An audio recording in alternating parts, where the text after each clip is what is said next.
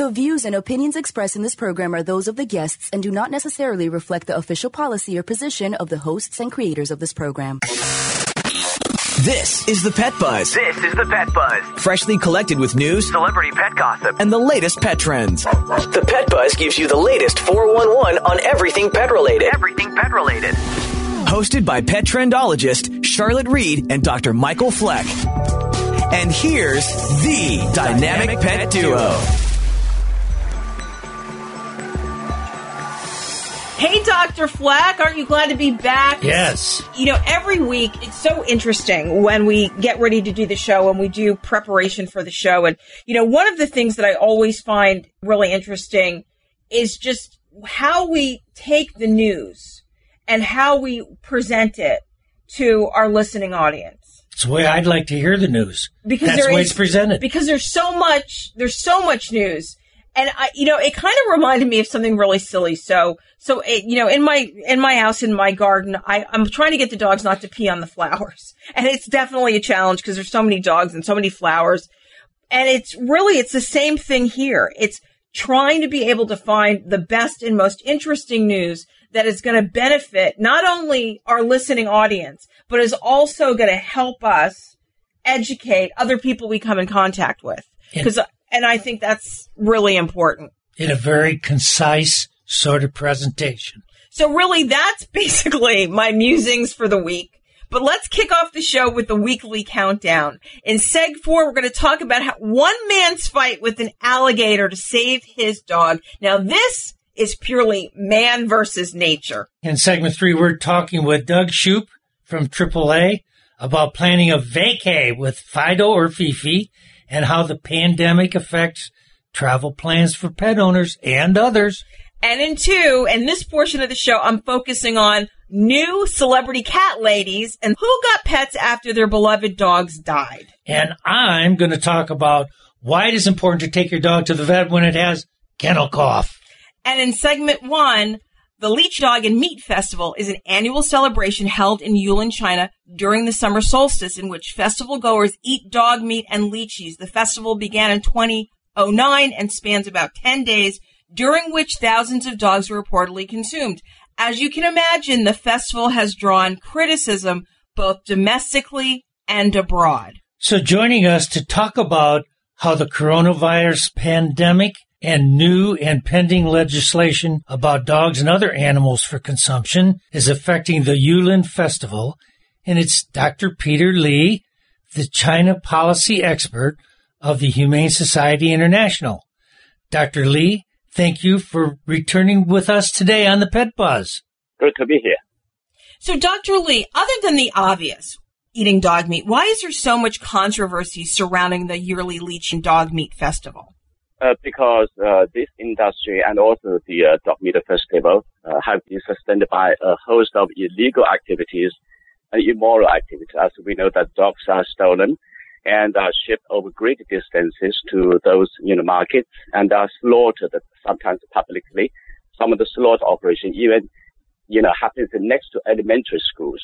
And most of the dogs are slaughtered for food are dying with all kinds of illnesses. And of course, I have to point it out, large number of dogs, you know, in concentrated areas, slaughtered massively, is a great and potential breeding ground for the outbreak of pandemics. I would also think there was a spread of rabies and a risk of uh, cholera as well from eating Yes. meat that's not necessarily healthy. Yes, you know, because when you ship a large number of dogs to the market and you slaughter those dogs, you know, within a specific, you know, period of time. So for the traders, it's very easily, you know, for them to be scratched and to be bitten by the dogs. And China is the country with the second largest number of rabies in the world. And that's why, you know, uh, it's a huge, you know, public health issue because of the rabies concern. And China has a national target to, you know, end rabies, to eliminate rabies by 2025 if the dog meat industry continues. That national objective won't be able to be achieved. You know, our listening audience really would like you to answer this question about is is eating dog meat been a popular practice in China, and is it changing? Uh, absolutely not. You know, uh, dog meat has never been part of China's mainstream food culture. Only a small number of people eating dogs. But I want to emphasize there is no such a saying or, you know, such a thing as, you know, consumer demand for dog meat. No, there is always demand created, promoted by the traders because they want to make money. I can tell you there is a demand for uh, dumplings, uh, for, you know, other traditional Chinese food, but there is no such demand for dog meat. If you don't have a dog meat on the market, there will be no revolt. If you don't have dumplings or noodles or the other traditional Chinese food on the market, people will revolt. Well, Dr. Li, we're so happy you're here. Dr. Li is joining us from the Humane Society International. He is the China policy expert, and we're talking to him about the Li Qing the dog meat festival that's been happening since 2009. So, Dr. Li, can you talk about how recent legislation about the status of dogs by the Chinese government might eventually contribute to the ban on dog meat? You know, actually, it is not a legislation. Uh, it is uh, the release of a, a livestock list. Yeah, in that livestock list, dogs are not included. So in other words, dogs are not considered to be livestock to be slaughtered, to be used for food. Now, the spokesperson of the Ministry of China's Agriculture said very specifically that dogs are not livestock. Dogs are companion animals. Now, this recognition is groundbreaking. Why is groundbreaking?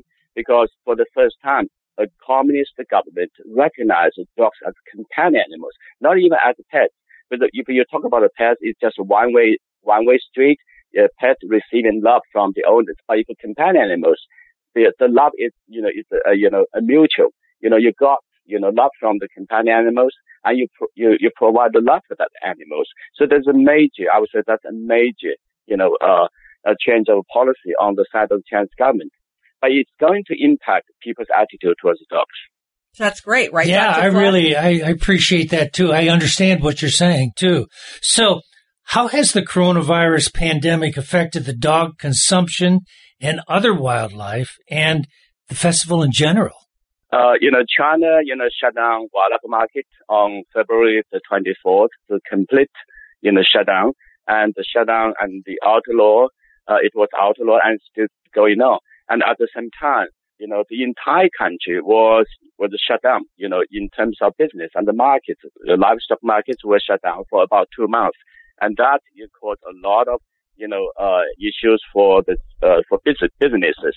Now, because of the shutdown, provincial, you know, shipment of dogs and other animals have also been shut down. So that's why, you know, you see a massive slowing down of the dog meat uh, industry and dog meat sales. So when the business was resumed in towards the end of March and the dog meat traders started to, you know, to come back. And so they want to sell more to make up the loss that you know they uh, the, the suffered in the two months when the country was shut down.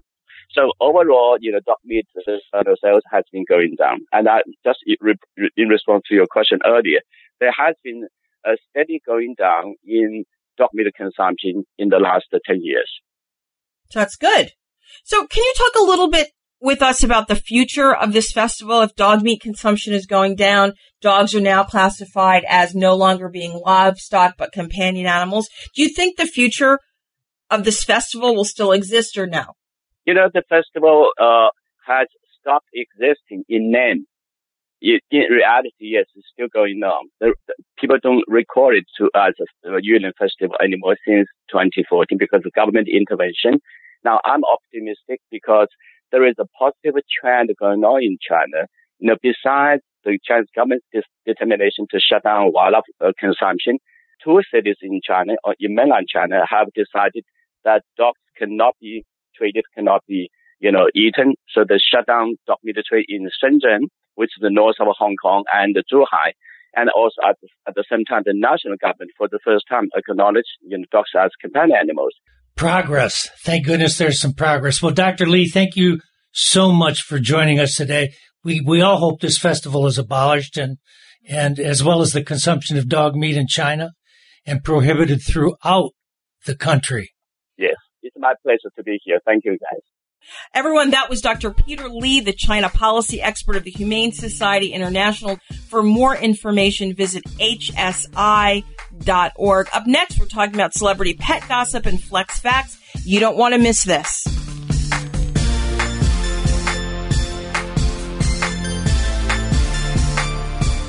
You are listening to The Pet Buzz with pet trendologist Charlotte Reed and veterinarian Dr. Michael Fleck. We would love to communicate with you via social media. Use the Pet Buzz social media channels on Twitter and Facebook to make a comment or ask a question. Post a picture of your pet on Instagram and tell us about his or her unique personality. You can also write to us at team at thepetbuzz.com. For more information about our show, our guests, and buzzworthy freebies, visit us at thepetbuzz.com. Hi, I'm Brad Garrett. The investigation of the Humane Society of the United States exposed the link between pet stores and puppy mills. Large puppy mill operations were busted in Maine, Oklahoma, Texas, and Virginia. Bottom line, puppy mills are cruel and their puppies are often sick. So do yourself a favor and go to your local shelter for your next dog. You'll get an inoculated, already fixed dog for almost nothing. So you'll not only save some money, but you'll also save a life. Warmer temperatures mean more time outside. You have sunscreen for yourself, but what about Fido? According to the American Animal Hospital Association and the American College of Veterinary Dermatology, pets need sunscreen too. I love two things sports and my dog Chester. Where I go, he goes. To the beach, to play soccer, everywhere. We spend a lot of time together in the sun, so I always carry a can of EpiPet sunscreen. So Chester is protected from the sun's harmful UV rays. I just spray it on and I don't have to worry. Chester is protected, so I know my sports buddies can be with me for a long time. Thanks, EpiPet. Use EpiPet Sun Protector, the only FDA approved pet sunscreen on short haired, light colored, hairless golden retrievers and other dogs susceptible to skin cancer. Contained in a sports bottle, EpiPet allows you to turn the bottle upside down, making it easier to spray your dog all over to protect your dog from the sun all day and every day. Visit epi-pet.com.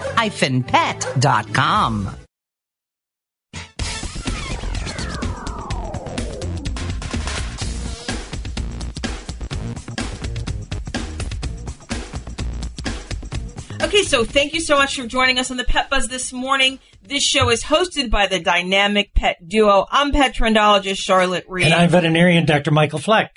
So let's kick off this segment with celebrity pet news. You know, last month, actress Jennifer Gardner, the ex of Ben Affleck, was seen walking with her cat in a stroller and her kids in tow. Gardner explained to Ellen DeGeneres, you know, the talk show host, that she wanted to motivate her kids into a daily walk during the COVID-19 pandemic, which obviously is still going on. But one of her girls said she wouldn't go out only if she'd only go out if the cat came. So the actress also explained that Jessica Seinfeld, wife of Jerry Seinfeld, the comedian, is a cat loving mama who has had a feline influence on her. So now Jennifer has a cat harness and a stroller and she takes her cat outside. And you know what? I applaud her because cat harnesses and strollers are a great way to get your cat outside, enjoying nature in a safe and a controlled way. Don't you think, Dr. Fleck? Oh, very much so. Okay. Also in the celebrity pet news is Rachael Ray, who got a new pooch named Bella Boo. Now, if you recall, Isaboo, that was Rachael's beloved dog of many years. She passed away not such a long time ago. And and Rachael Ray has shared pictures of, of the new pup on Inst- on her Instagram pages a couple of times since joining the family. So my favorite picture of the bunch of pictures that she posted is a picture of Bella Boo taking a nap and then Ray captioned it, she's ridiculously cute. And that's because Bella Boo has a toy duck that she's like cuddling with. It's such a cute picture. So I like that ridiculous, don't you? It's cute. Yeah, it's definitely cute. So if you recall, I mentioned that Rachael Ray, Nutrish, that's her company, would be donating 4 million meals to pets to ensure companion animals stay well fed during this time of uncertainty. Making sure that a pet has enough food to eat lessens the chance that a family will have to surrender their animal to a shelter. And Rachael was very, very insightful because this pandemic has continues to go on. It affects our finances. Well, on the view, Rachael said that she hopes the donation will help keep families together with not only their humans, but their four-legged family members too. What can you do to help four-legged furries stay with their human family members? We want to know. Post us on the Pet Buzz social media channels and tell us what you're doing, whether it's collecting food, donating money, or fulfilling local shelter wish lists. And now it's time. It's time for Flex Facts. Yes. Welcome to Just the Facts. Just the facts. Fact or fiction. Just the facts, ma'am. You want answers. I want the truth. This gonna take long. You got the time? So last week, Dr. Fleck, you had a young guy in your in your office with his dog, and the dog had a horrible cough, Honk, correct? honk.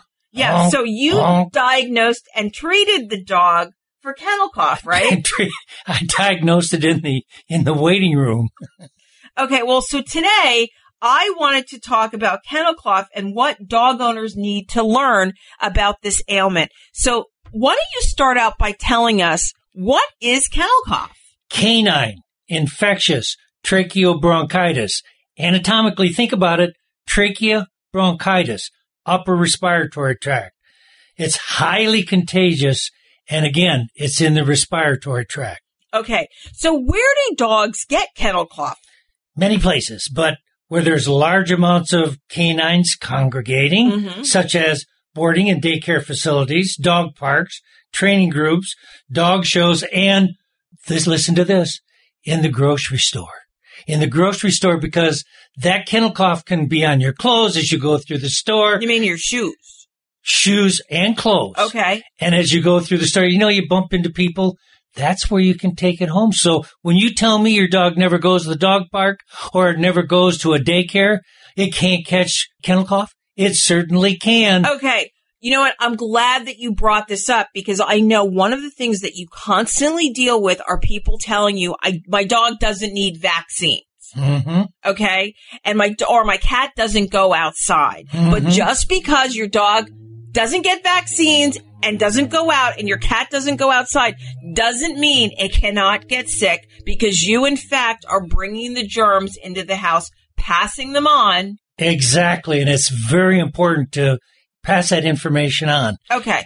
So how do dogs spread it from one to another? Boy, is this going to sound familiar. Through airborne droplets. Wait, Hmm, airborne what droplets? does that sound like? Coronavirus. Mhm.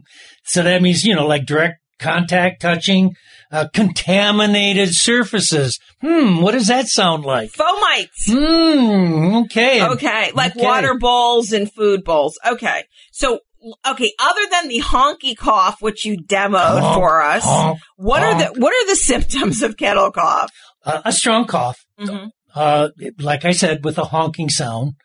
You know, they can have like runny noses, sneezing, kind of lethargy, but not so much with lethargy. They kind of act normal, except they have that cough. Uh, loss of appetite sometimes, maybe and maybe not a fever. Okay. So let's talk about treatability. And I don't mean giving it treats. I mean, how do you treat it? well, I say it's highly treatable. Didn't say successfully treatable. I just said highly treatable. Okay. It can be more severe in puppies though. And if there's up to six months of age, that's where I see most of the cases. Okay. But I will point out if I see it in an older dog, it's usually a more serious sort of a problem. But it, it, it really, if your dog is coughing, you should see a vet because it could be something else. Well, that's correct? exactly where I was going to go with this and Okay. that. You know, we can't always interpret a cough to mean that it's kennel cough. It could be part of the differential diagnosis for other types of diseases. Like what? distemper, which we don't see much of, thank God, because of, of vaccines. Mhm. The flu. Hey, Ah. people, the flu. Like canine Don't forget it. The Okay. one that has the same serotology to be passed on to people. They both start with the same types of symptoms or identical to kennel cough, just like the coronavirus. Okay.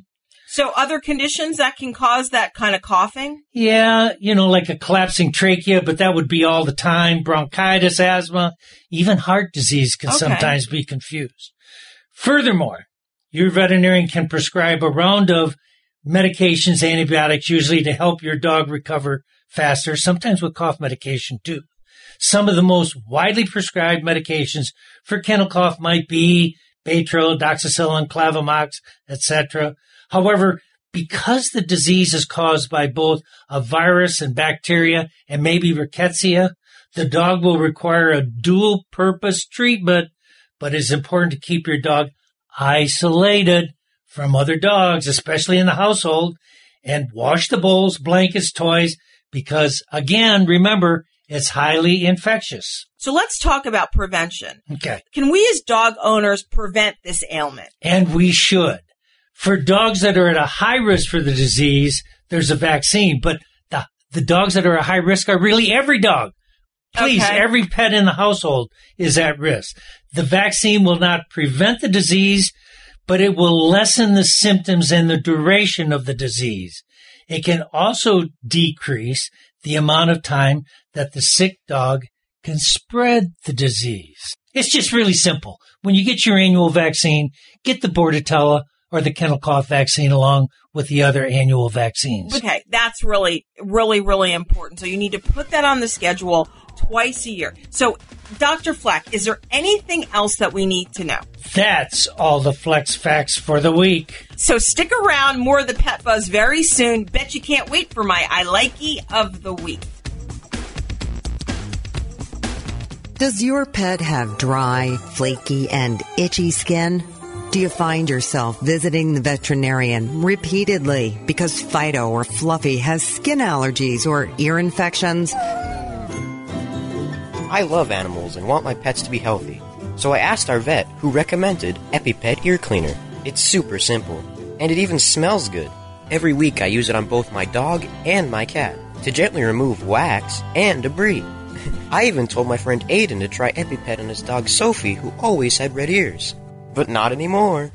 Now we both have happy and healthy pets. Thanks, EpiPet. Developed by a veterinarian, EpiPet is a revolutionary, high performance skin and ear care product line made with the finest natural ingredients. EpiPet, for you and your pet, means better pet health. For more information, visit epi-pet.com.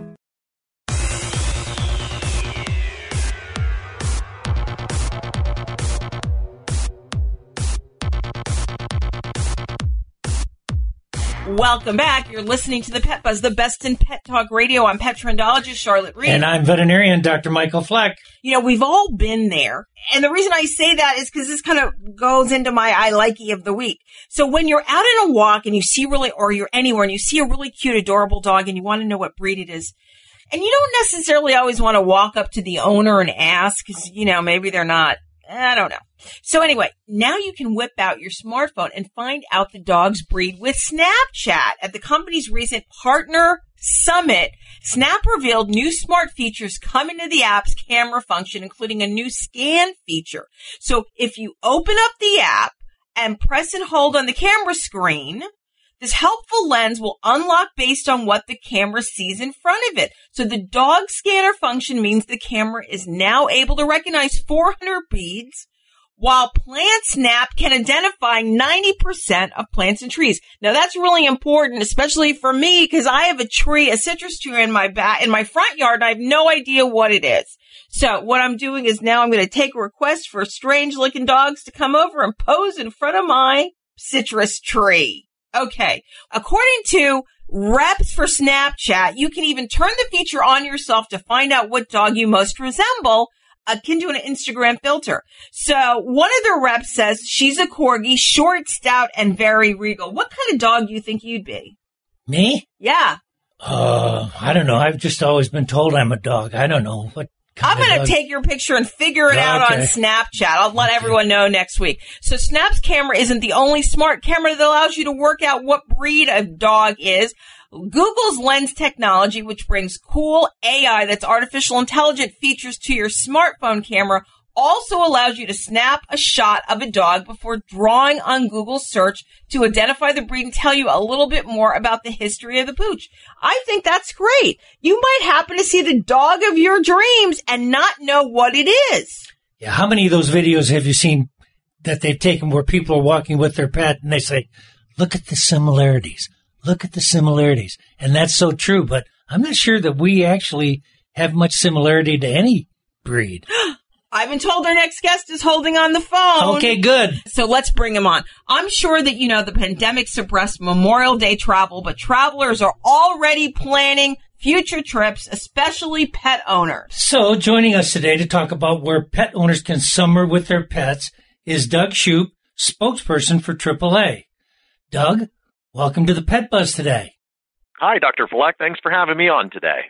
We're excited that you're here. Everyone always forgets me. They always say Dr. Fleck, and then it's like I'm well, the. I understand the priority I'm of the, importance. uh, I understand. Yeah. Yeah, yeah, uh-huh. yeah. Okay. Yeah. So you know what's so interesting? Since the pandemic, some Americans are hesitant to travel, but I'm curious, Doug. Will travel open up in the months of July, August, and September for you know one of those little summer trips? Yeah, hi Charlotte. That's a great question. You know what we are really anticipating is that we're going to see a resurgence in domestic travel first this summer. You know, road trips, they're going to be very popular and that's especially true if the gas prices remain low. The the national gas price average is actually 60 cents less per gallon uh, today compared to last year at this time. And AAA expects that vacationers will gravitate to road trips and to rediscovering America because many people are feeling safer right now taking a road trip as opposed to flying. So, you know, we certainly recommend that travelers stay informed, heed all official advisories from local officials, CDC, and the U.S. Department of State. But this is going to be a great summer to get out there and explore the great outdoors. So, Doug, what are the great vacations for pet owners and their families to have this year? Well, Dr. Fleck, you know, including a pet in a family vacation is, is fairly easy. Uh, so long as you plan ahead. You know, most pets respond very well to travel, and the tourism industry knows this. In fact, there are more than 13,000 AAA diamond properties from coast to coast that are pet friendly. Uh, exploring the outdoors with your furry friend is one of the best vacations for pet owners. But there are some things to you know keep in mind. Uh, even though most, if not all, national parks allow pets, there are restrictions for where they can go in the park similar to beaches that you may visit. And you want to know where those uh, restricted areas are ahead of time before you travel. And ultimately, you know, we're responsible for our pets' welfare and behavior while traveling. And since animals can't speak for themselves, it's really up to us to focus on our pets' well-being every step of the way. And it's also make sure to uh, be sure that our pets conduct themselves properly so that other pets will be welcome uh, visitors in the future. That's an awesome recommendation. It is. And I, I'm just kind of curious. Do you think more people will be going to the beach or the mountains? Oh, you know, both are such great destinations. It really depends on where people have already been. We anticipate that many travelers that typically do the beach vacations, they may try something different and head up to the mountains. You know, perhaps maybe like the Great Smoky Mountains or, you know, out west we have so many great national parks. Uh, so it, it might be one of those summers where people are going to try a different destination. You know, if we've gone to the mountains every year, let's try a coastal vacation this year. It's really a time to explore, and many people are going to feel happy to do that. You know, pack the pets and the family in the vehicle and take that road trip this year, uh, since they're kind of putting flying right now on the back burner, maybe looking at that toward later on this year or even early uh, 2021. Road trips are going to be king this summer. So then, how can AAA assist with this pet owner travel plan? Yeah, well, that's a great uh, question. You know, in addition to offering suggestions for places to travel with your pet, our AAA travel agents can also help you find locations along your journey where pets are welcome. AAA travel agents can help you build TripTiks, our infamous TripTiks for our vacations, uh, that are designed with your pet in mind. We can help you identify rest areas where your pet is welcome, find those hotels and restaurants uh, where pets are welcome. Uh, find dog parks along your journey, and even help you locate, you know, emergency vet clinics in areas where you are heading to. We have online resources to help pet owners pack for their trips as well. And you know, your vacation's going to be much more relaxing if you have everything that your pet needs while you're away, and so you can find all of those ideas and suggested things of, to pack, of what to pack for your pet online. You know, it's funny because I travel all of the time with my pets when I'm doing once a month national TV tours. So I hear you and AAA is one of my go-to resources. And that's why I really am so glad you're here. Well, if you've just joined us, we're talking with Doug Shupe, national spokesperson at AAA about pet owning Americans and how they're going to spend their summer vacations. So Doug, since many more folks, including pet owners, will be on the road this summer, what should they know about taking their pet on the road? Well, you know, we all, of course, love our pets. They're our part of our family, so we want them to experience the joy of vacationing like we're going to. So the first step to ensuring your pet's well-being during your vacation is to train uh, your pet to ride in the car. And you know, we here at AAA recommend that you restrain your pet in the back seat of the vehicle to avoid distractions as well as to protect the animal and other passengers in the event of a crash. The front airbag can be deadly to a pet during a crash, even if the pet is restrained, so it's important to make sure that you put your pet in the back seat. Options for restraints include harnesses and crates that can be strapped down using the seat belt. So this is all such great advice, right, Dr. Fleck? Oh, this is marvelous advice. Very practical too. Yes. And, and I think we need to, and if, even if you know it, sometimes it's great to hear it over and over and over again. So it sinks in. So you got anything else for us, Doug? yeah, it's always, of course, like you said, good to remind all of us about these. Uh, we take our, a lot of precautions to protect our children and our family members. We need to take those precautions for our pets as well. And, you know, to help prevent car sickness, feed your pet a light meal four to six hours before departing on your trip. Never allow your pet to travel in the bed of a pickup truck. It's illegal in some states. Avoid placing animals in campers or trailers. If your pet cannot travel in the vehicle with you, you should probably leave your pet at home. And don't let your dog uh, stick its head out of the window during your trip. We see this so often on the freeways.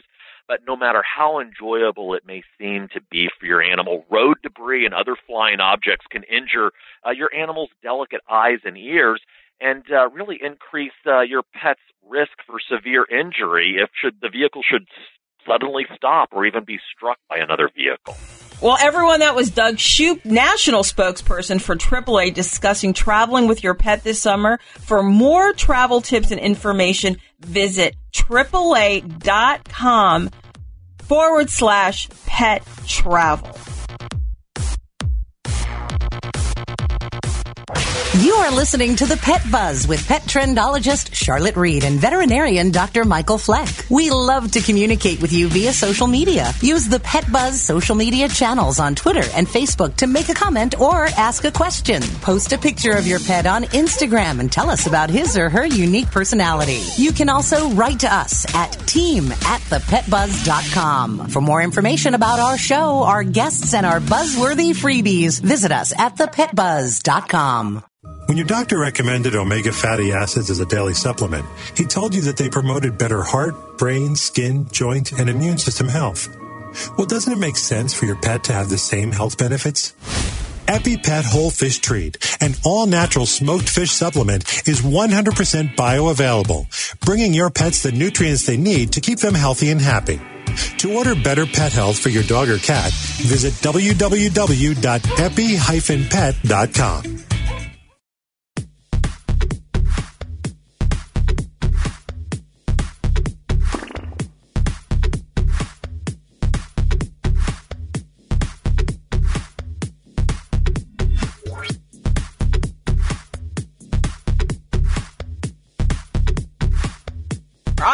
I'm Charlotte Reed. And I'm veterinarian Dr. Michael Fleck. We are urban, suburban, and, and country. country. Well, I don't know if you if you heard about this. It is a catastrophic piece of news for men who like cats because supposedly from this new study at Colorado State University, they are less likely to get a date. Puppy well, that cock. that is the the poopy scoop Yeah. from, like I said, Colorado State University, which found that women are less likely to swipe right or say yes to men if they're posing with a cat in the picture. in the study, scientists showed hundreds of women photos of two men, both men pictured with and without a furry companion. Their responses showed that the men's luck got noticeably worse when the women saw the picture with the cat. Men holding cats were viewed as less masculine, more neurotic, agreeable, and open. Really less dateable. That's what the author said. Well, when shown the cat free pictures of one of the subjects, 38% of the women said they were likely or very likely to casually date him, while 37% said they would consider a serious relationship with him. Now, isn't that interesting? I don't know how they did that. Because, like, did they do it over two separate days so they don't remember the guy with the cat or without the cat? Well, anyway, it's important to note that these findings were influenced by whether the female viewer self-identified as a dog or cat person, Mm. suggesting that American culture has distinguished cat men as less masculine, perhaps creating a cultural preference for dog men among most heterosexual women in the studied age group. I thought that's interesting. And as a disclaimer, again, we hold no judgment Okay, on these so decisions. yeah, well, you know, I that that's definitely some interesting global pet news. But anyway, let's move on with our next guest. Let's talk about man against nature, a conflict that is an external struggle positioning the character against an animal or a force of nature. We see it all the time, but in this case, the one that we're going to talk about today, it's one man fighting an alligator to save his rescue dog's life. And I am excited about visiting with Sergeant Trent Tweeddale, husband, dad, and dog dad, to talk about his struggle with the alligator to save his dog Loki's life. Sergeant Trent, thanks for joining us today on the Pet Buzz. Happy to be here. So as Doc said, you're our hero, but because, you know, it's, I mean, we just can't even imagine. We're trying to imagine it. We've listened to your interviews, you know, so talk a little bit about what happened. I mean, we know you were out walking your dog, but, um, like before you tell us the story, talk to us a little bit about your dog, Loki. So Loki's a 60 pound, six year old mixed breed rescue.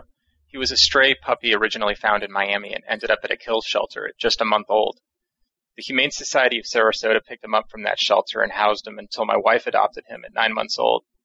He had a lot of behavioral issues early on, but my wife trained those out of him. Now he's a fiercely loyal and equally affectionate member of the family. He's adapted very well to his new role as big brother to our newborn son, uh, most of the time refusing to leave the baby's side.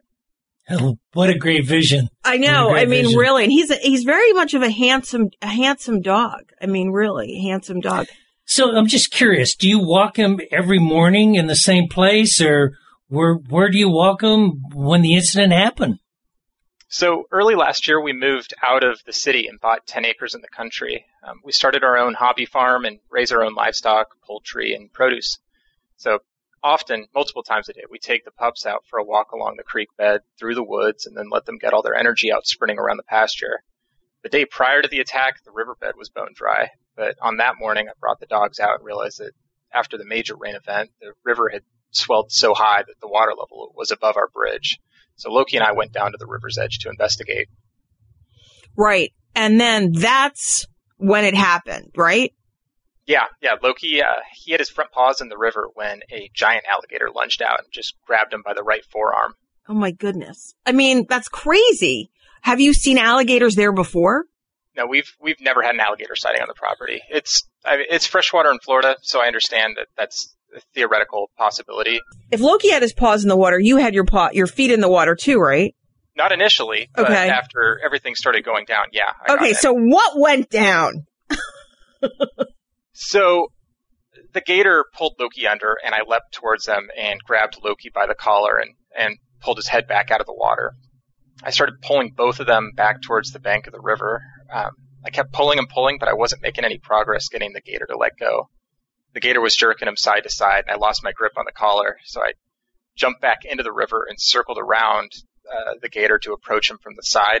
And I was just screaming Loki's name over and over and over, and just started pounding on the gator's head in desperation at that point. And the gator let go, and I was able to pull Loki out of the river and pulled him about 20 feet away from the bank. So that was kind of reversal back to your military training? So I'm not sure that this was the result of military training. I think it was just more instinctual. Uh, no one knows really how they'll respond in such a situation. Nothing about this was calculated. It was fight or flight, and in that moment I fought. Just crazy. I mean, but just circling. I, it is frightening. And, you know, it's so funny because every year here in Florida, we have these incidents where people are walking and the next thing you know, a gator comes up or a panther comes up. It, I mean, geography makes a difference. And I think it's really important, depending on where you live, to know what animals or, you know, what's out there, right, Doc? Yes. I mean, what's out there that can affect you and your pet and your, you know, and your family. I mean, you know, you, you have a small son now.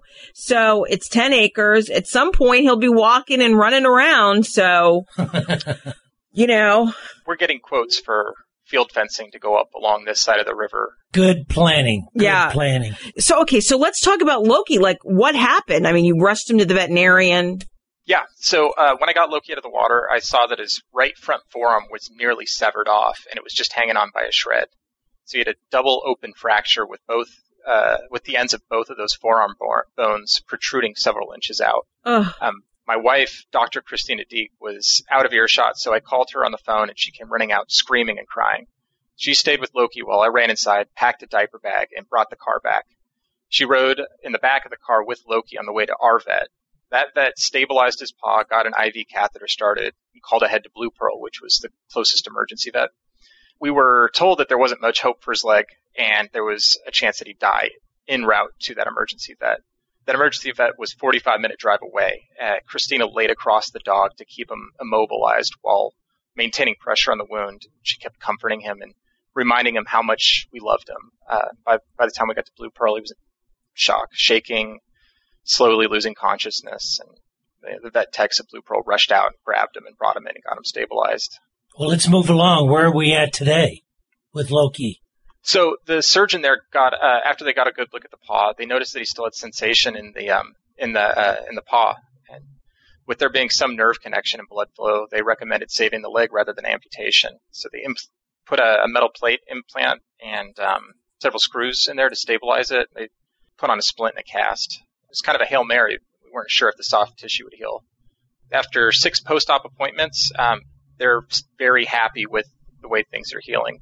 Well, you are just a, a wonderful person. Your family's wonderful, and we really well, will be I thinking mean, of Loki all well, the we'll time. be thinking of we'll you know we'll be thinking of you too. I mean, you know, the fact that you jumped in that water. I mean, you know, I know you got a few uh, bumps and scrapes, but I mean, something could have happened to you, and that would have been horrible too. well, like you said, flight or fright. Yeah, exactly. Trent, thank you so much for joining us today and appearing on the Pet Buzz and telling us this remarkable story.